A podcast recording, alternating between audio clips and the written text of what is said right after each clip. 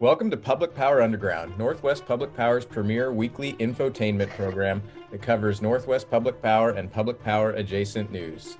Our series began as an awkward forced fun time for the power department 49 weeks ago when we altered our work arrangements at the start of an ongoing pandemic.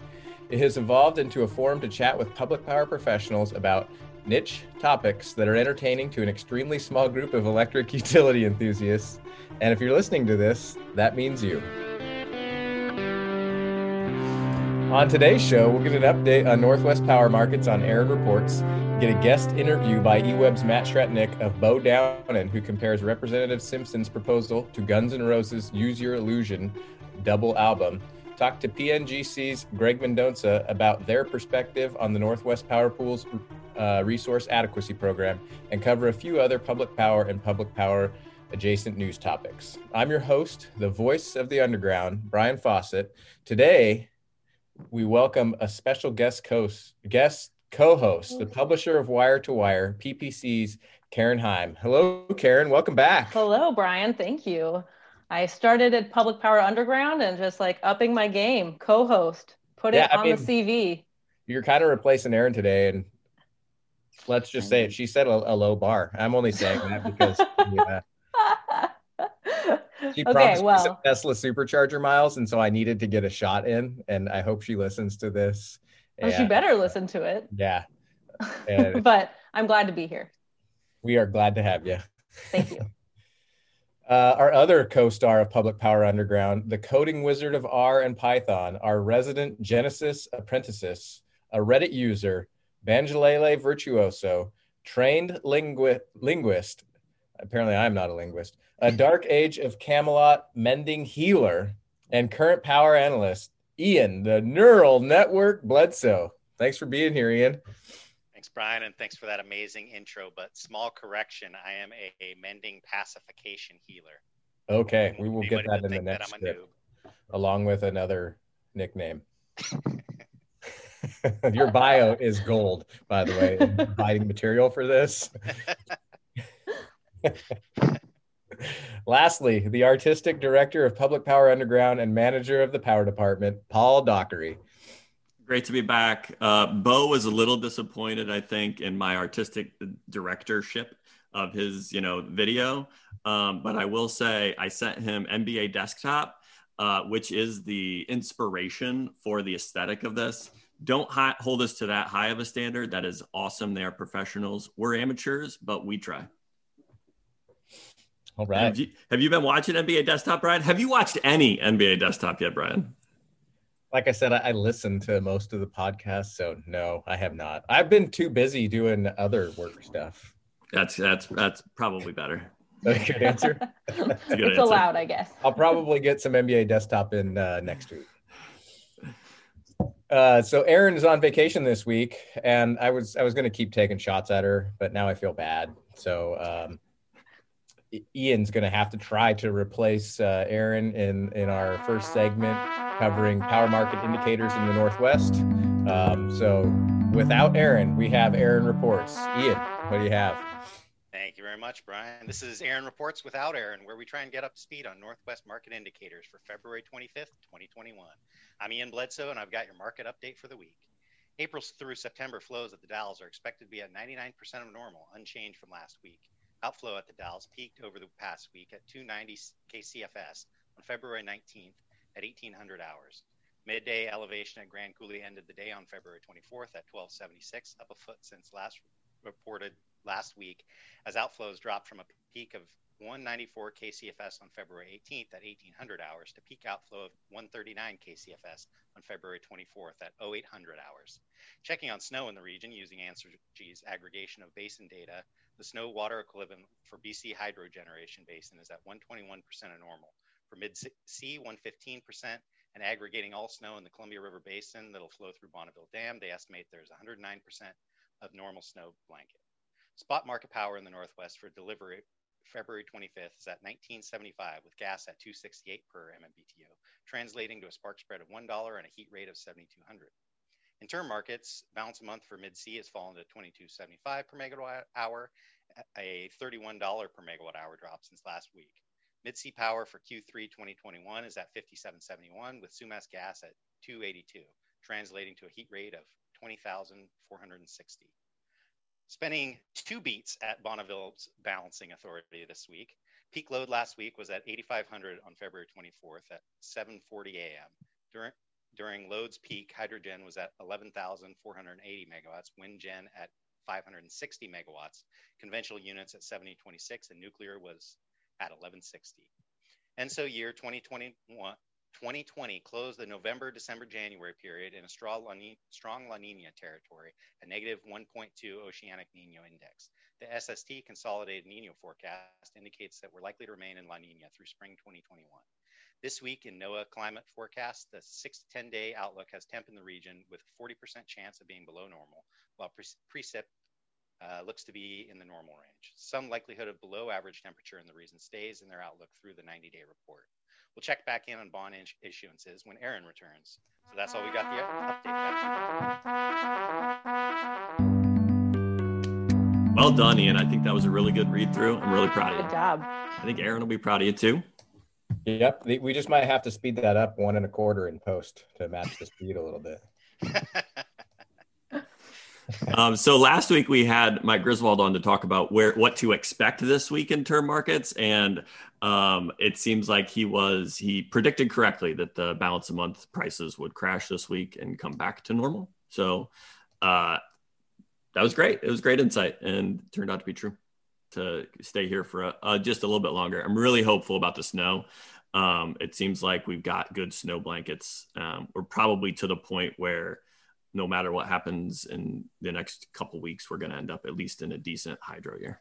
Next up is our weekly walkthrough Northwest Public Power and Public Power adjacent news in a segment we like to call Public Power Desktop. Karen, you're up first. All right. Uh, Representative Simpson's energy and salmon concept with the ambitious goal of ending the salmon wars is a topic of interest for public power customers in the Northwest and is likely to be a point of discussion for quite some time. eWeb's Matt Schretnig has agreed to be Public Power Underground's, Underground's special Salmon War correspondent to interview celebrities from the region with their thoughts on the proposal.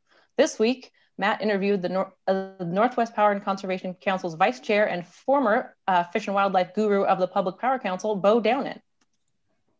Bo, welcome to Public Power Underground. Excited to have you. Um, I'm apparently the uh, special salmon war correspondent of the day, uh, Matt Schretnig. Um, it's great to see you after so long. I'm just disappointed I'm not going to get to see the fancy socks. Uh, kind of missed those from the PPC meeting. Um, but uh, it's a pleasure to see you. How you doing?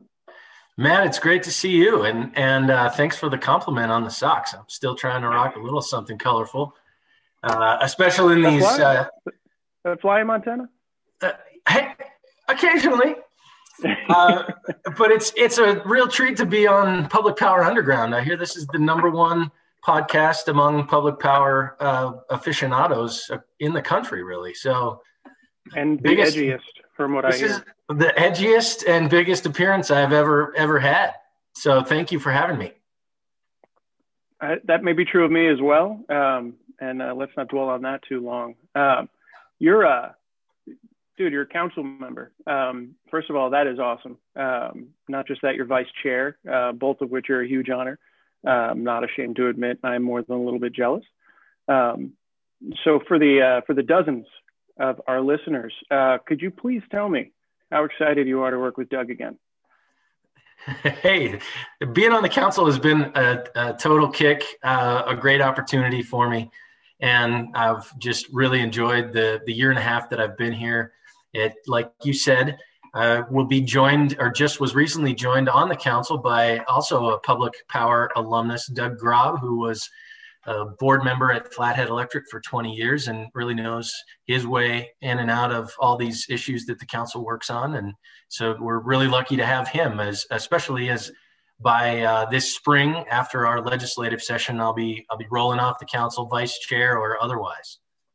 But it's been a real a real treat. That is fantastic. And uh, Doug, we'd like to welcome you as well. Um, look forward to having you on in the near, not too distant future. Um, now, Bo, I'd asked you uh, to join me today. Thank you again for doing so. Uh, hoping you'd help me digest uh, some of the many components of uh, Representative Simpson's uh, proposal to end the salmon wars, as we mentioned earlier, a proposal that's likely to be a, uh, if not the focus of discussion in the Northwest for the foreseeable future. Um, in addition to a catchy title, um, I think it's safe to say the proposal is ambitious. Um, now, uh, given your background and uh, what I would characterize as an unparalleled comprehension of the lay of the land, um, what are you seeing on the easternmost part of the basin in regards to the proposal? That's a that's a great question, and and you're exactly right. The I think the word that everybody has used to describe this thing is ambitious. It's a it's a great big. I, I think it was the governor of Idaho that called it a great big hairy goal or, or some some terminology and and uh, so it's it's good to see that ambitious effort in the region I think. Um, I, I would say this thing is really I I the more I thought about it the more I started oddly comparing it to the 1991 release of Guns N' Roses Use Your Illusion a double album. Uh, you can tell what generation I'm in by making that kind of a fundamental album in my in my music development, but it was a it was a really highly anticipated album. I mean, people knew about it a year in advance, just like we knew about this proposal now for, gosh, about two. I sat in on a briefing that was related to this proposal uh, at least 18 months ago. Uh, so it's wow. been it's been really highly anticipated. It's been greatly discussed. There's been leaks throughout about what's really in this thing, just like uh, the Use Your Illusion double album had a, a, number of leaks early on before the whole album was released, and and uh, you know this thing is akin to the the salmon effort a little bit in my mind, like uh, that that album to stay with with the uh, Guns N' Roses reference because it was a real turning point in the band, just like this could be a turning point. Um, from a really a kind of an aggressive, combative type of sound that uh, GNR had had in their previous two albums to something that was maybe a little more inclusive with not just the metal, but blues, rock, classical, punk, and kind of brought a bunch of different things together. And there was something for everybody in it.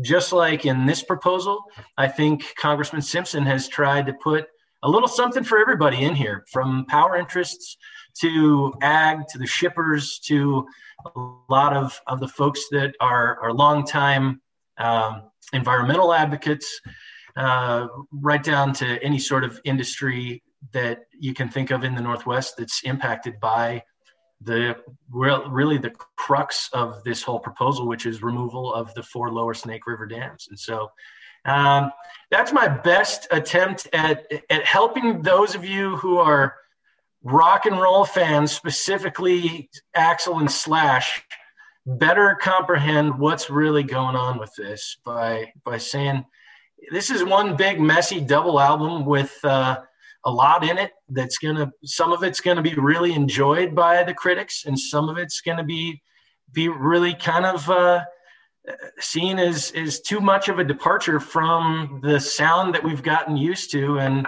and you know it could it could fall flat. But um, you know i think i think it's the jury is out though we have begun seeing uh, some some feedback across the region. Yeah. Uh, I, I i think it's safe to say that this is definitely the hottest take um, to date. Um, and certainly a unique one. I love it. Um, i gotta ask though uh, one or two which was better? The way I saw it was they it was a double album that had to be listened to all together, but I'd take two for sure. Yeah, I'm I'm with you there. If pushed, um, if pushed, it did. It pushed. Uh, knocking on heaven's door, uh, easily the best cover. We'll uh, and we'll leave it there. Um, the uh, that I've, I'm gonna have to process that one for a few minutes, Bo. I apologize. Um, the, Sorry for uh, throwing you a curveball. I just I no, was looking for a, a, a, a, unique take on this thing because I'm sure that in the meetings that you've sat through uh, now for a while, you you've heard kind of the, the pretty much the basics of what's in this thing, and and uh, yeah.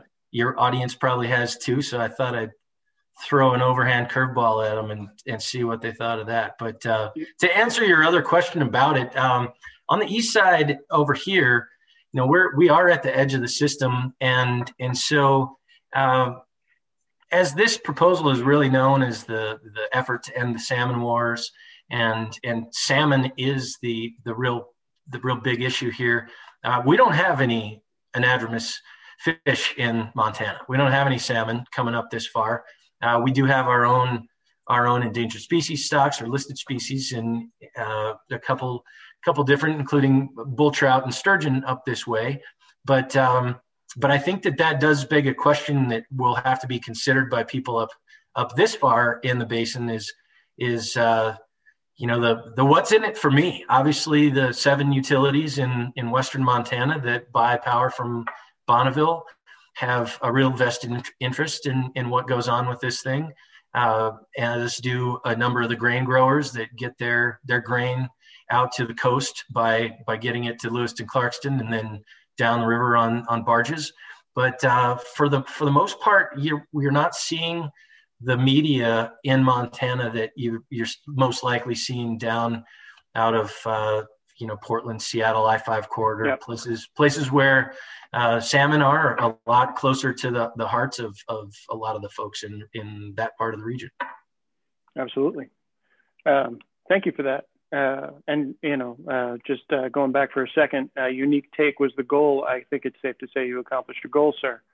Um, uh, one of the questions I was hoping to ask you is uh, 33.5 billion. a lot of people are, are um, kind of in awe at the amount, you know, talking about how much money this is. Um, and if I'm being honest, that was my initial reaction as well. And then I started going through the proposal a little bit and, and actually taking stock of the number of stakeholders and uh, constituents and, and issues that they're um, that Representative Simpson and Lindsay Slater are attempting to address. Um, and I, I don't know if it's enough. Now I don't think it's enough. I'm curious if you have any takes there. If uh, if you, if you have an opinion, you'd be willing to share.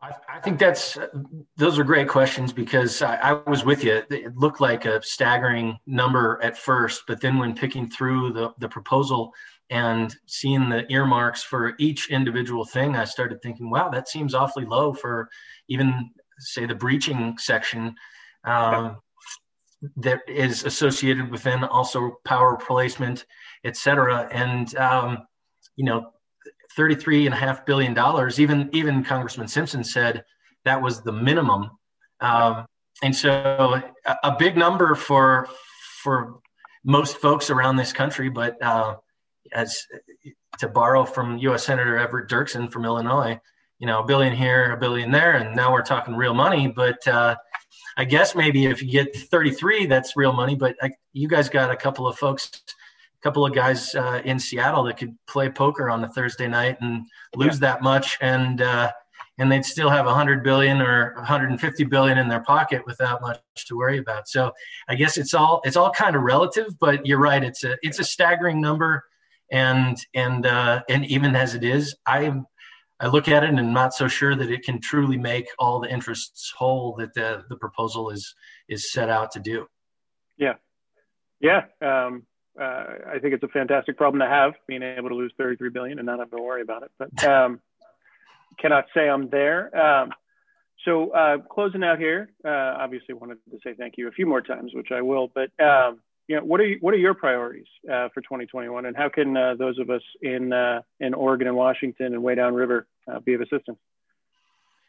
Well, I just say as as a, a, member of the council for at least the time being, um, I would ask that public power pay really close attention to not just the fish issues around this proposal, as well as the Columbia Basin Collaborative, and ensure that that your voices get involved uh, in both of those efforts, as I know they will. But also make sure that you're following the uh, the council's power plan, which will be coming out in draft uh, in July, is the anticipated date. And uh, I know that that too you've all been following, but please make sure that you you take a close look because we're seeing some different things in this power plan than the council's seen before in previous power plans. And we want to make sure that the regional experts from public power are, are taking the time to weigh in. Well said, my friend. Well said. Um, so, Bo, uh, I think you, you, probably know this, but just so everyone else is aware, um, you're really important Uh, you're a very important person in the region. Uh, you've got a great deal of influence. Uh, so, in addition to offering uh, an embarrassingly effusive amount of thanks uh, for the opportunity to chat with you today and for you joining joining us here on Public Power Underground, I want to thank you for your engagement with, uh, subscription to, and enthusiastic shilling on behalf of Public Power Underground going forward. Um, and with that, uh, I think we'll toss it back to Paul for sports. Hey, thanks so much, Matt. Thanks, Paul, and thanks to Public Power Underground. This, again, best program I've ever been on. Last week's extreme and prolonged winter weather caused energy system disruptions across the Midwest and South Central states. The power disruptions are only one consequence of the catastrophe. Texas is a customer choice state where residential customers can select their electric service provider. The deregulation of the electric sector has allowed companies like Griddy to provide electric service to retail customers at wholesale energy prices in addition to fixed fees. In average times, it might provide some average savings, but the cold weather event was an outlier and resulted in skyrocketing retail bills for minuscule amounts of energy. In a well timed piece, the Wall Street Journal published an analysis comparing the savings for customers served by traditional utilities rather than a retail power companies since 2004. The journal's conclusion was that Texans' electric bills were 28 billion higher under deregulation. Note, the recent energy crisis was not in the data set they used for their analysis. The article notes that the Texas Coalition for Affordable Power produced similar findings in a study of the state's power markets. For more, check for the article in the Wall Street Journal and check out Griddy. Griddy is wild. I, I wanted to let you uh, make that utterance of possible libel and or slander. Okay, maybe maybe I'll cut it out. Who is gritty? Uh... so one interesting thing about you know talking about uh, Griddy providing service at uh, wholesale rates the rate of like nine thousand dollars per kil or sorry nine dollars per kilowatt hour or nine thousand per megawatt hour. That was actually not a market set rate. The texas puc set the market price to that. Right. It's the price cap and they pushed it to the price cap to try to motivate whatever generation could get online to get online and so, not surprisingly, that's uh, there's lots of lawsuits against the Texas PUC, against Griddy, against uh, ERCOT. It sounds like some of those are wrongful death lawsuits because people lost their lives. Crazy. Yeah, the uh, there's lots of stories about this. Um, the articles that talk about Griddy customers getting just like ten thousand dollar bills. Uh, they're you know really good reads uh, to understand what you know, Griddy is did. Um, and in average times, it makes a lot of sense. You can whole on average wholesale prices would probably be lower than retail prices you could get from investor-owned utilities. But man, this is not a good time to be a Griddy customer. No. I like how they told people that they should think about switching providers like two days before the storm came and then the people tried to do it and they were like it's not possible to switch my provider right now. Yeah. Yeah. Yeah. Uh, but on this wall street journal article um, I, I don't know you do have to like come up with a counterfactual of what their bills ha- would have been had they been under a traditional utility. So I don't know that the conclusion is necessarily that traditional utilities provide lower cost energy. It's just in the regions where there are these uh, power uh, uh, customer choice uh, utilities and that people have selected them they have been higher. So there is a difference in counterfactual there that i think you should we should be sensitive to um, because you know you, you can't really know what resources are included in the utilities um, you know historic portfolio that just isn't available to these other customers yeah, it's um, not it's not a very good metric. The 28 billion total is like not per capita, not per month. Like for all I know, 28 billion is that $10 monthly fee multiplied by the number of customers multiplied by the number of months in the study, right? Yeah, I mean it isn't because you read the article, so you know that's not what they did. But um, it does make a good headline. I mean, it is a really good headline. Um, and I'm not logged into our subscription, so I can't go to the full article. But uh, you know, if you want um, if you want good coverage on this, you can probably have some guest subscription. Uh, but they do, I mean, they use EIA data. It's the same data we report, the same data a lot of people report. Everybody, all utilities report to the EIA, and that's how they came up with the 28 billion. It did not include, and I think it was highlighted in the lead. I want to highlight it again. It did not include this event. So um, this is this is just from what was it, 2004 to 2019? Is that right, Ian? Um, it sounds right. Sounds right. Is that what was in the lead? uh, I don't think it was in the lead. Oh, okay. Uh, Since 2004 is what. Is... It's what's in here. It was it was through 2019. I remember it. Okay. Where am I going next?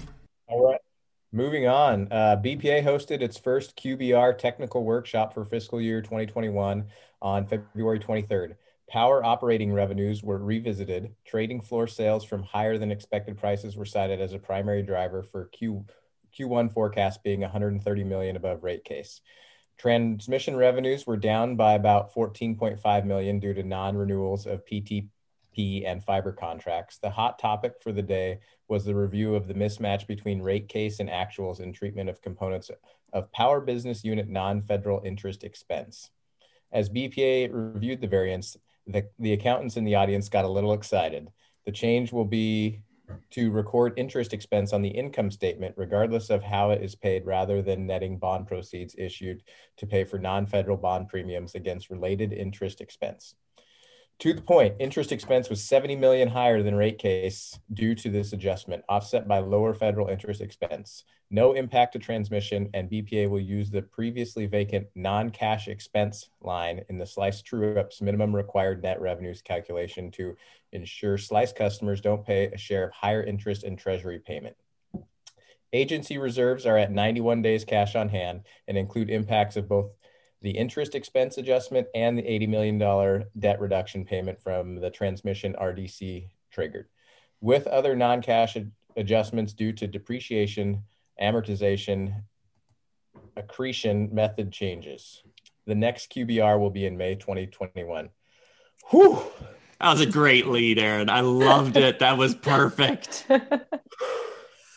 Aaron still contributing. I said about Aaron still contributing even when she's on vacation. She wrote this before she went on vacation. So perfect, Aaron. Well aware that this would be a lead, lead that Aaron would read if she were here. I, am thinking maybe I'm gonna have like Aaron re- write these re- leads and then have Brian read them just from now on. I'm, I was so anxious coming into this. I feel like a huge weight just lifted off my shoulders now. Like I, you made I, it through it. Good job. Yeah, it may not have been the best, but uh, it's done. We'll, we'll say I, that. I feel like Ryan should get like continuing education CPA credits for just for reading that. I could I, I could like see the excitement in Aaron's eyes as I was reading it.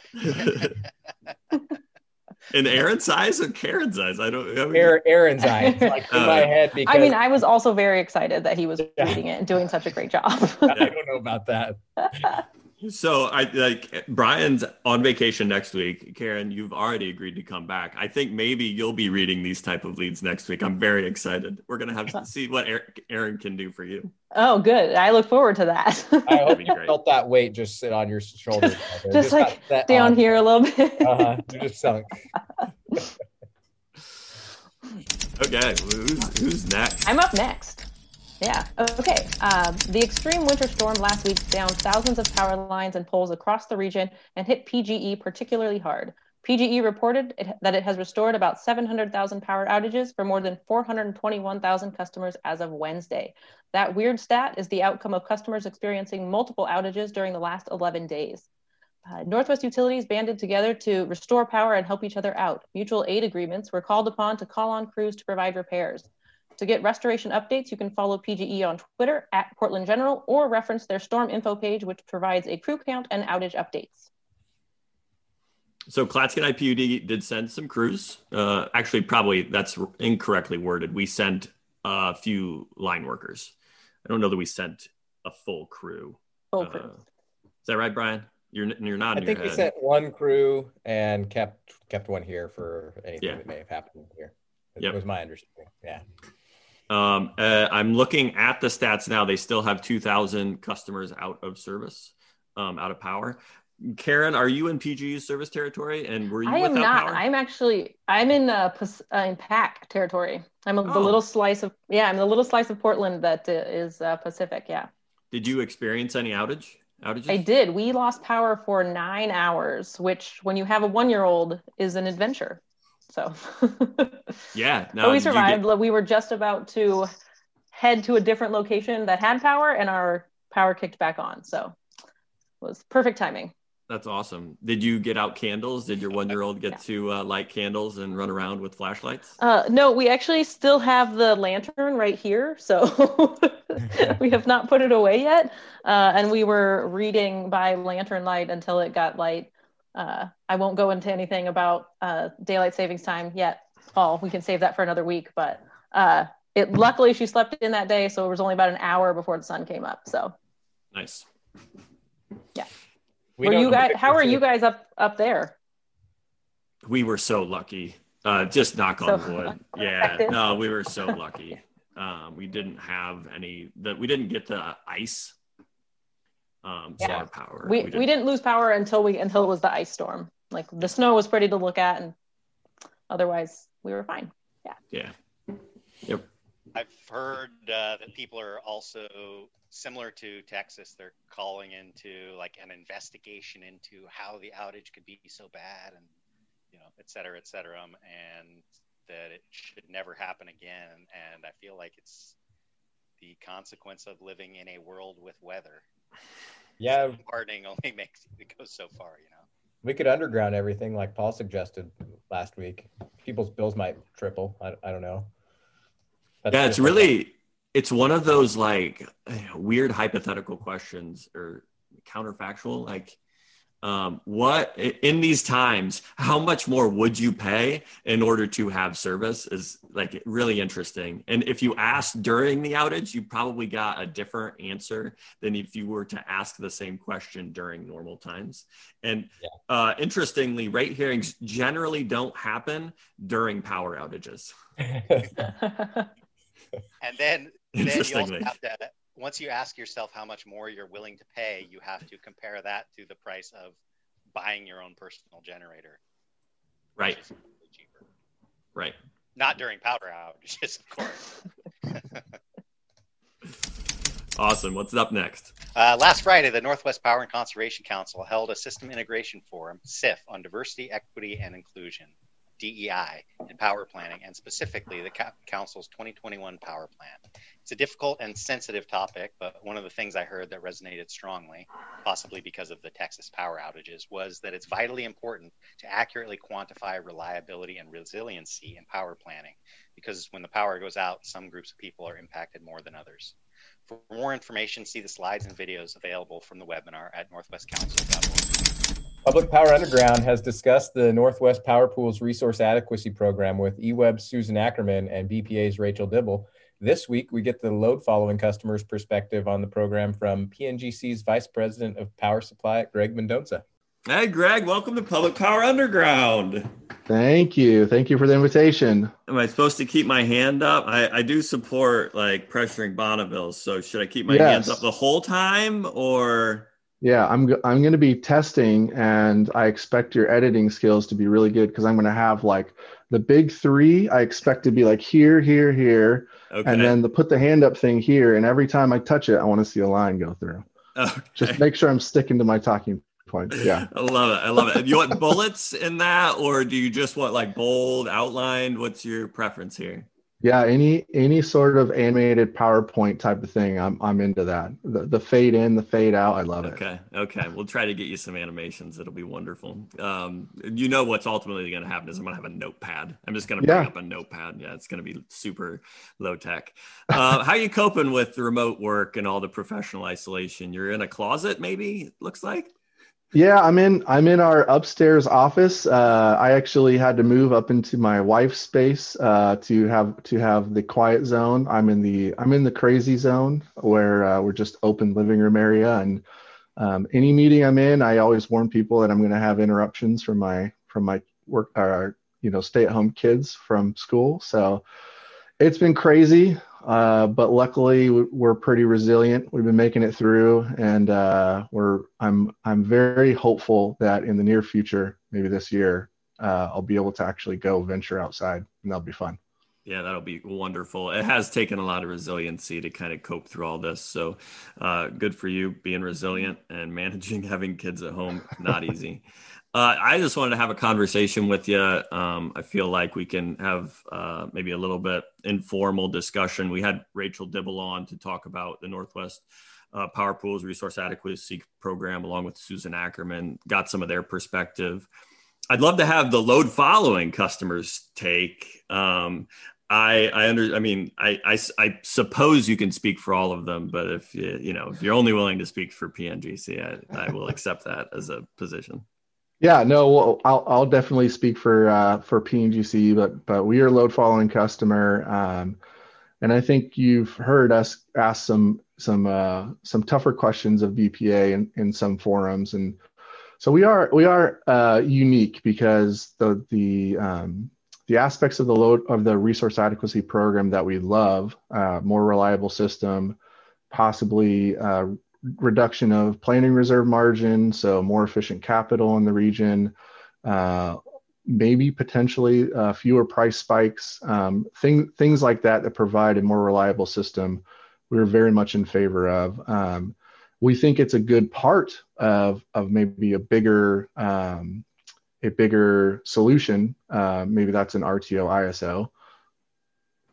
Uh, got it. Thank you for that visual cue. I got it exactly. Uh, but uh, but but I think the the aspects of the program we really like are are well laid out. But some of the some of the ways that it interacts with the Bonneville um, customers is, are are unique. So you're you're a slice customer, right?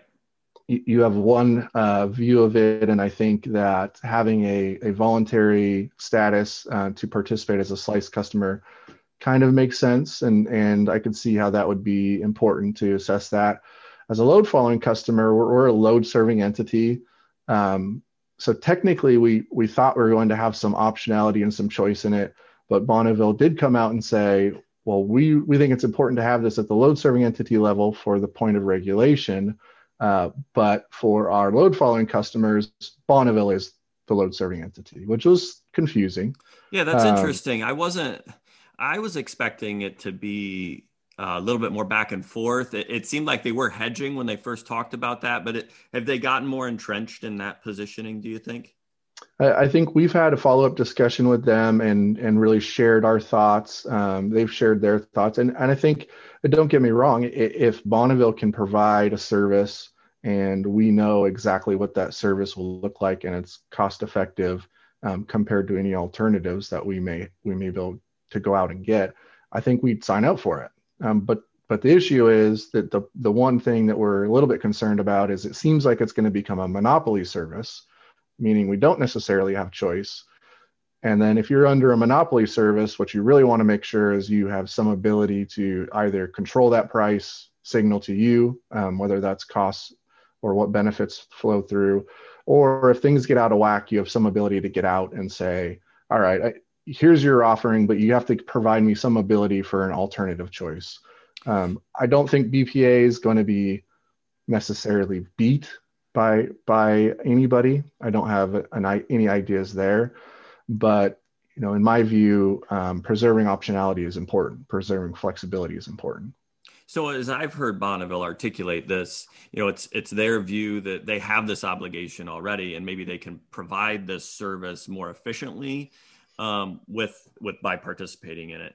So, are you thinking mm-hmm. that what you want for the optionality is Bonneville could like have you know they provide you at cost service, and you want the optionality? Oh, if a market if if there is an access to market that I would have some optionality to go to the market for a similar capacity service. Is that what I'm hearing you say?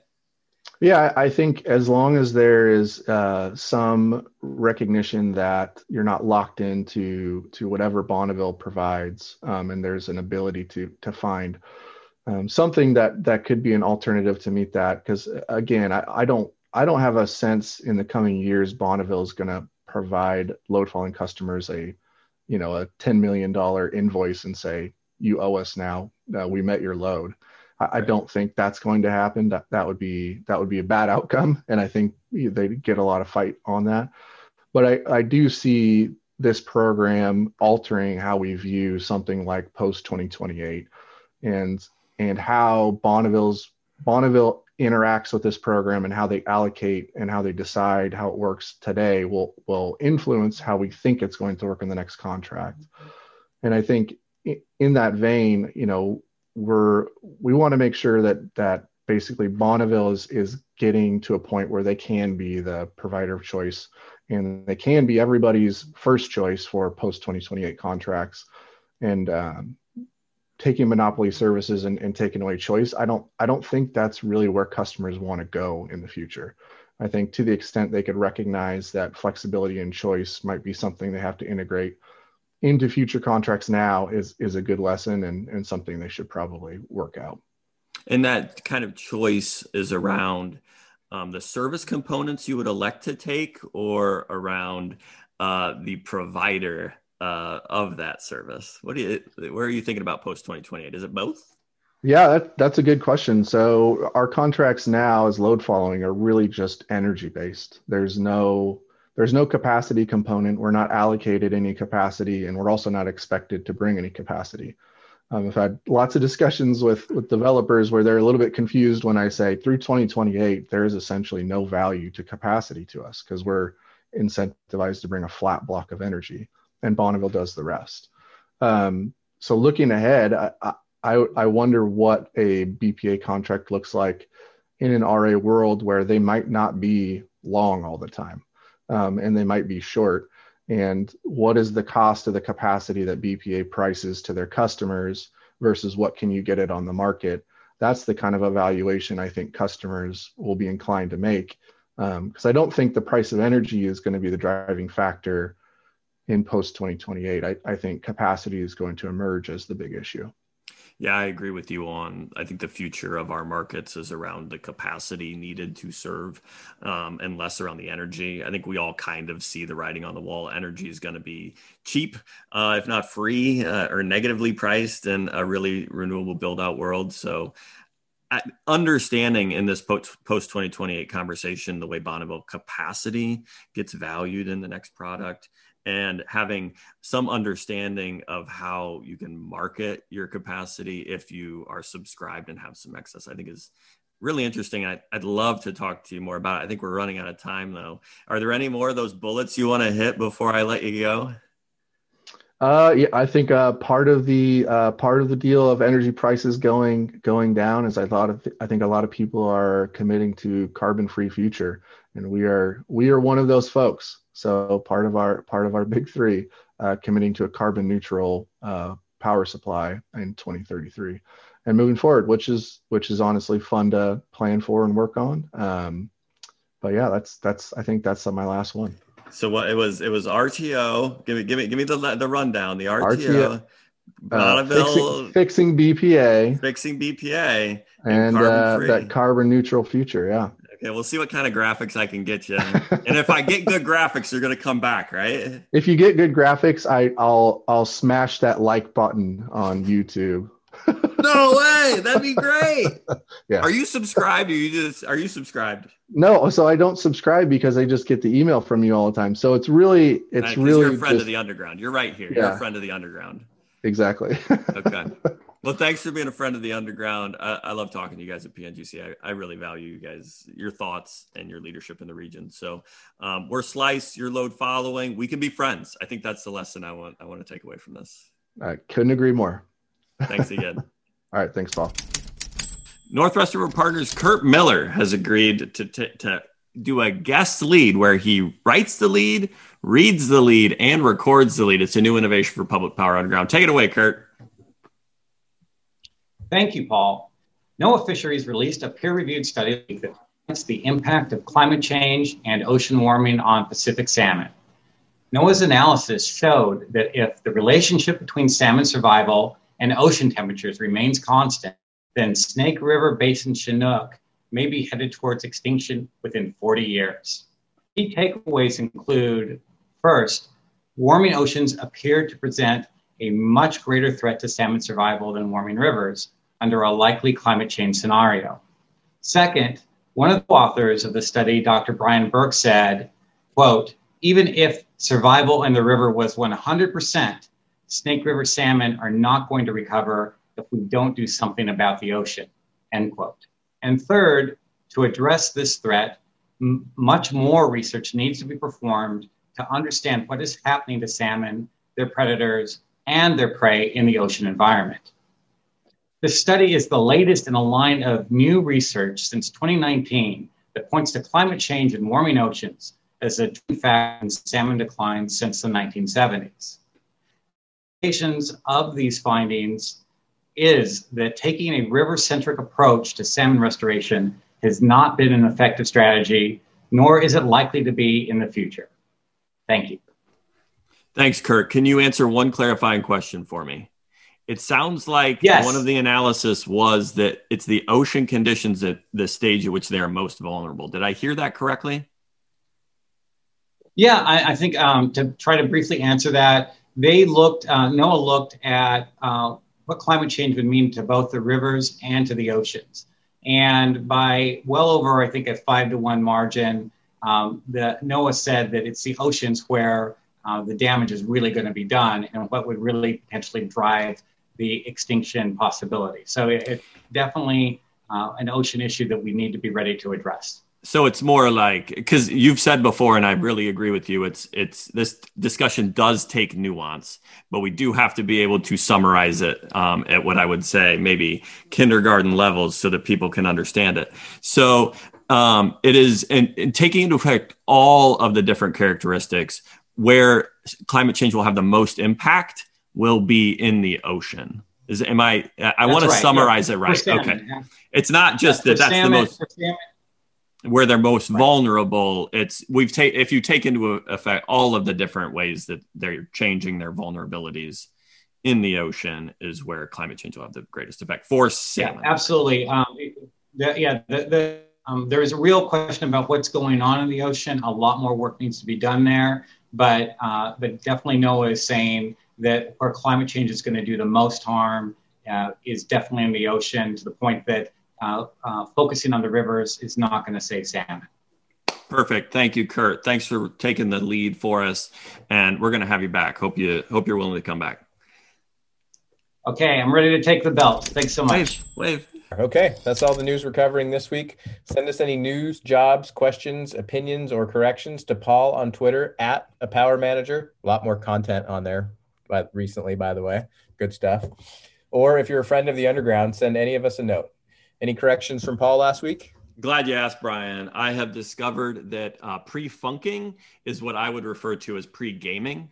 Um, so I've learned something. I think I hope y'all have learned something too. Um, I don't know that pre-funking is that widely used. Um, I also don't know how widely used pre-gaming is. I've heard both, and Yeah, I'm just surprised you didn't know that they meant the same thing. Yeah, I learned this. I learned This is this. the first time I Learning new things every day. Yeah, no, and and and like during it, I thought I heard pre-funk. During the when I was editing, I was like, did he say pre-fun? Because pre-fun maybe makes more sense for what he's talking about. And then I googled, and it was no, it's pre-funk. So we're, Yeah, it's because funk is short for function, and so like the event you're going to is the function. This is the pre-function. I, I was gonna. I, I totally agree. I think pre-funking is more about uh, events and parties, and and Yeah. folks use that for that sort of thing. And pre-gaming is probably directed at sporting events. directly to the game that is there in the title. But I mean, he was Ah. talking about it in the context of a party before the tailgate party. The tailgate Yeah. party is like the pre-game, and this is like the pre pre. Oh. Yeah. okay. I mean, if you double up, I don't know where that puts you. Well, as a trained linguist, I'm making a note to deeply research the etymology of all of these phrases. All of them. Report back next week. I'm glad I'm going to be here next week so we can learn about this. I was Yeah. also wondering if pre-funk would be maybe it was more tied to like a music event, no, or function. So you opened my eyes a little bit on that. yeah, no, it's spelled with a K when I Google oh. it. Maybe that's because I searched with a K though. I don't know. Oh. I just just blowing my mind. Is it with a C or with a K? I have no idea now. I, I feel like it could be either. Yeah. Yeah. But you can stick with pregame just so that you know you know what we're talking about. And Okay. and the rest of us will be we know what it is because we were already on board. So Okay. Luckily, uh, there exists a Stack Overflow website for language, Paul. So we'll, we're going to get this solved. I didn't know there was a linguist Stack Overflow. I love Stack Overflow. Ian and I dedicated Stack Overflow. How many coins or chips or whatever they do on Stack Overflow do you now have, Ian? You have some coins. I'm one, yeah, I think I've got 13 for asking stupid questions, but uh, I'm, I'm like one away from being able to up and down vote, and I've, I've just run out of stupid questions, so I can never get that coveted 14th, 14th coin. I uh I never I always just creeped on there. I think you call it creeping when you just kind of search on the website without actually logging in. I don't have a username on Stack Overflow. Lurking, there we go.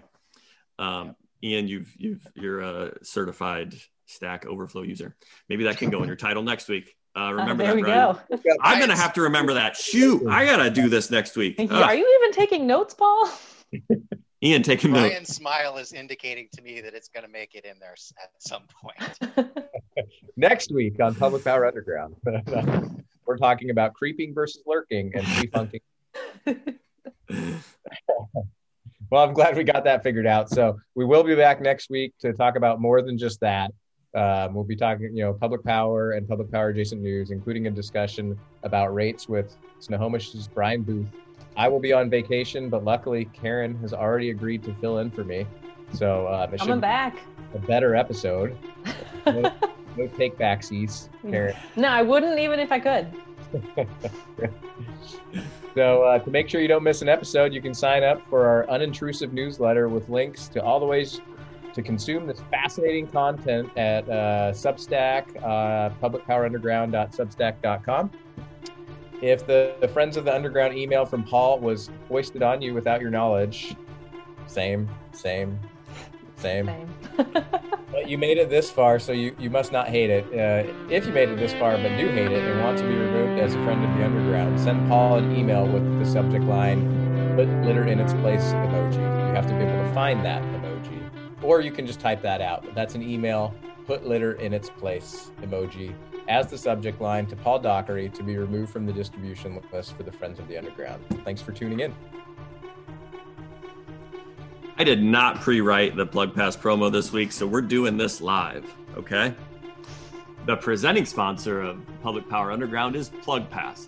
Plug Pass is a electric vehicle charging program made for and by commuters. There are three main components that I am passionate about when it comes to electric vehicle charging, and you can hear more about that on the fourth roundtable coming up later this afternoon, which is the reason why we had to record this earlier than normal. The three things are electric vehicle charging infrastructure owned by electric utilities. I think that is a critical component, and all of us need to think more about ways that we can provide this service cost effectively to our customers. The second is charging speed fees. If you haven't heard my rant on charging speed fees, you need to tune into more Public Power Underground content. The third is outlets, outlets, outlets. A lot of electric vehicle charging can happen with just an outlet. A level two charger is nothing but a payment kiosk with an extension cord. I have now successfully practiced for the fourth roadmap, uh, or fourth. Uh, ah, I've now successfully practiced for the fourth roundtable. That's the word. Later this afternoon. Plug Pass. It's open source. Plug Pass. It's just an outlet. Public Power Underground is a pandemic diversion for entertainment purposes. It's written, edited, and produced by the Power Department. The views expressed are our own and not the official views of Clatskanie PUD, nor of any person or organization affiliated or doing business with Clatskanie PUD, nor the organization of the guests also appearing in Public Power Underground. Matt Schretnig and Bo Downen asked that I read a special disclaimer in addition to the standard one. It reads, and I paraphrase for brevity, the opinions of this show's guests are their own, especially the opinion regarding the relationship or lack thereof between the Dustin Roses Klatskin IP, end quote. Neither the Clatskanie PUD nor those appearing on Public Power Underground generate ad revenue from the episode. Make Matt, Bo, Karen, and Kurt feel better about their participation in this week's episode by sending them a note, text, or email with a thumbs up and telling them how much you enjoyed it. Do it for them, do it for us, and do it to make other people people feel valued and appreciated. Public Power Underground for electric utility enthusiasts. Public Power Underground, it's worth to watch.